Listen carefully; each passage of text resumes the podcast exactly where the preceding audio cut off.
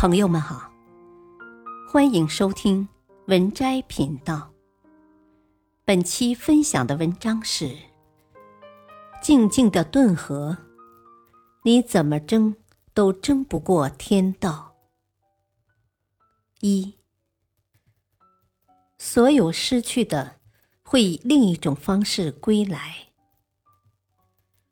作家村上春树曾经开过一个书单。列举了对他创作有深远影响的小说，其中有一本《静静的顿河》，他反反复复读了三遍。这本书是诺贝尔文学奖得主肖洛霍夫的成名作，也是一部波澜壮阔的战争史诗。九十多年前，二十岁出头的肖洛霍夫，凭借这部作品成为了声名大噪的天才作家。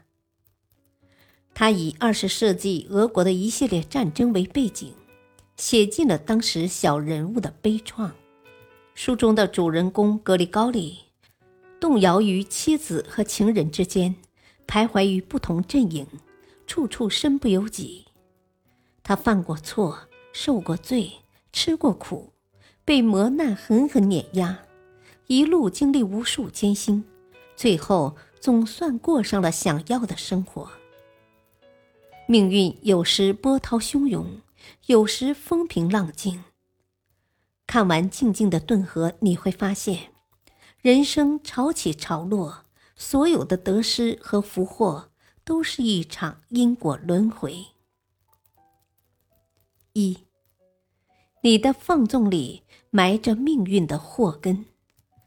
格里高里是在顿河边长大的哥萨克人，生于富农家庭。外形高大俊美，性情粗犷奔放。他有很多追求者，却偏偏爱上了同村的有妇之妇阿克西尼亚，并不顾廉耻地跟对方私会。很快，这件丑事就传遍了全村。阿克西尼亚的丈夫将格里高里毒打了一顿，父亲也痛骂他败坏家风。为了阻止这场不伦恋，父亲开始张罗格里高利的婚事，给他娶回了一位年轻姑娘娜塔莉亚。婚后，温柔美丽的娜塔莉亚一心一意地爱着他，任劳任怨地照顾公婆，还为他生下了一儿一女。他却不愿意踏踏实实地跟妻子过日子，一次又一次和阿克西尼亚私奔。第一次私奔时，他不声不响地离开了家，带着阿克西尼亚投靠了隔壁村子里的地主。谁知，在他参军入伍期间，阿克西尼亚就在地主家少爷的引诱下背叛了他，两人就此分开。几年过去，阿克西尼亚被少爷抛弃后，格里高利忍不住又与他旧情复燃，他再次抛下妻子。带着阿克西尼亚一起去了前线。白天，他忙着与敌军交战；晚上，他就在驻扎地与阿克西尼亚偷情。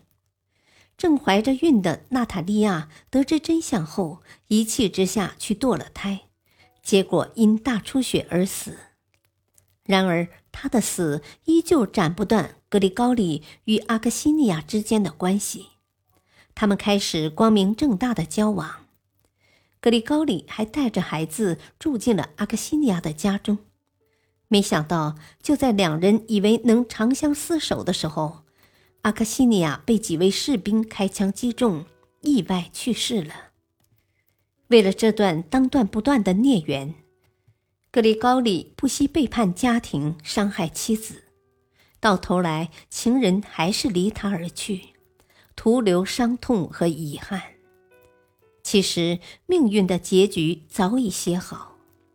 从他抛弃妻子、追逐欲望的那一刻起，他就走上了荆棘丛生的不归路。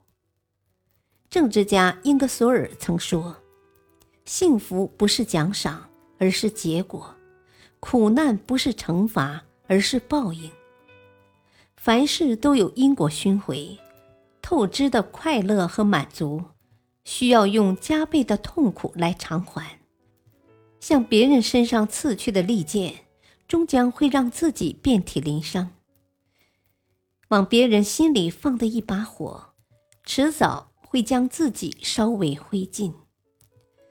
不管不顾的亲手种下恶果，等待你的就只有猝不及防的厄运。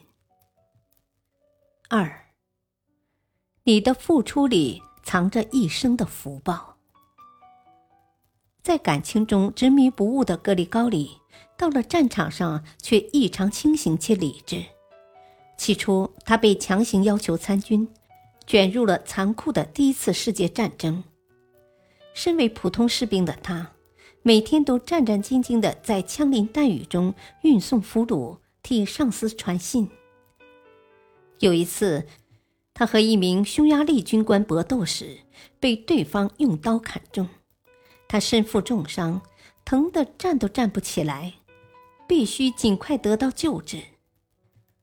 就在这个时候，一位濒死的俄国军官向他求助，连自保能力都没有的他，却没有选择弃之不顾，哪怕可能会因体力不支而死在半路，他也一次次跌倒后又爬起，背着对方抵达了救护站。事后他才得知，自己救下的是一名中校，因救人有功，他被提升为了下士。还获得了一枚奖章。后来，俄国国内战争爆发，格里高里加入了反革命的白军行列。